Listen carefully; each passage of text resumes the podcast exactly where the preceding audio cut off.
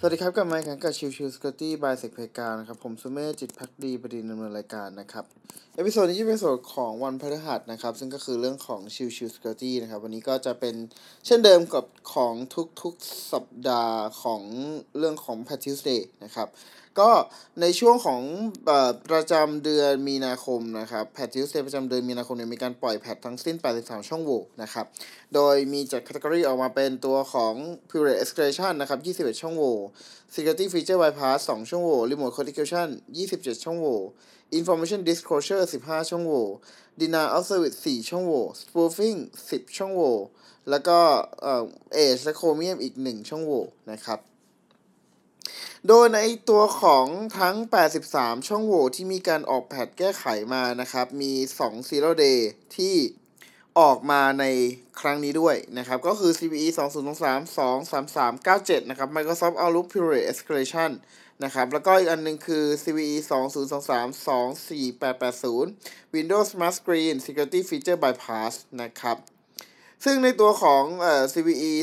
2023 23397 หรือก็คือ Microsoft Outlook Evaluation of Period ก็คือ Period Escalation นะครับเอ่อมีเป็นการใช้ส่งอีเมลไปหา user จากนั้นแล้วเนี่ย ตัวของ Microsoft Outlook ครับจะทำการอ่านตัวของอีเมล แล้วดำเนินการเชื่อมต่อไปยังที่ตัวของ Remote URL ดันทันที โดยที่หลังจากที่มีการ กดไปที่ตัวของรีโมท URL แล้วก็จะมีการส่งตัวของ Net NTLM v2 hash ไปให้นะครับ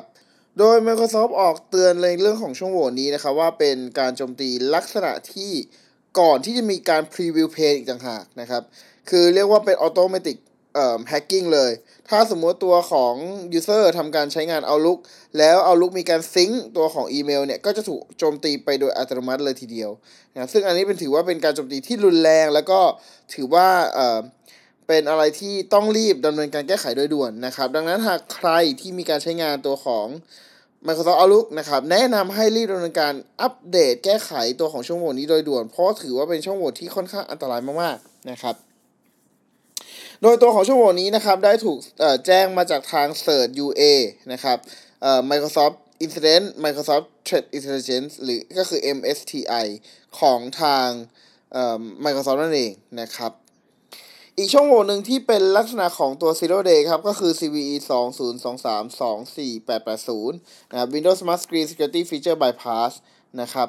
ซึ่งลักษณะแบบนี้เนี่ยจะเป็นลักษณะของการโจมตีโดยที่ตัวของ Threat Actor จะทำการ bypass ตัวของ Mark of the Web นะครับ โดยที่ตัวของ tractor เนี่ย จะเป็นทำการสร้างไฟล์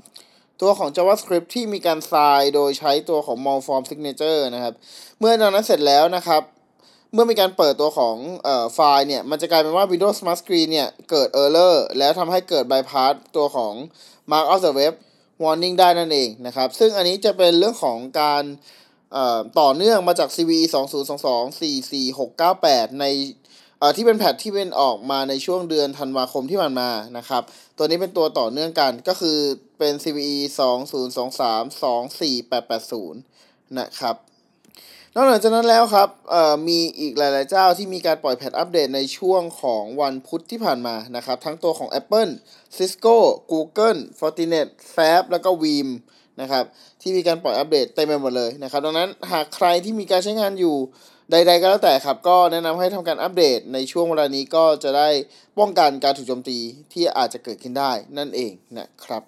โอเคก็ episode นี้ประมาณนี้นะครับ ขอบคุณทุกๆท่านที่เข้ามาติดตามรับชมใหม่สำหรับวันนี้ลากันไปก่อนสวัสดีครับ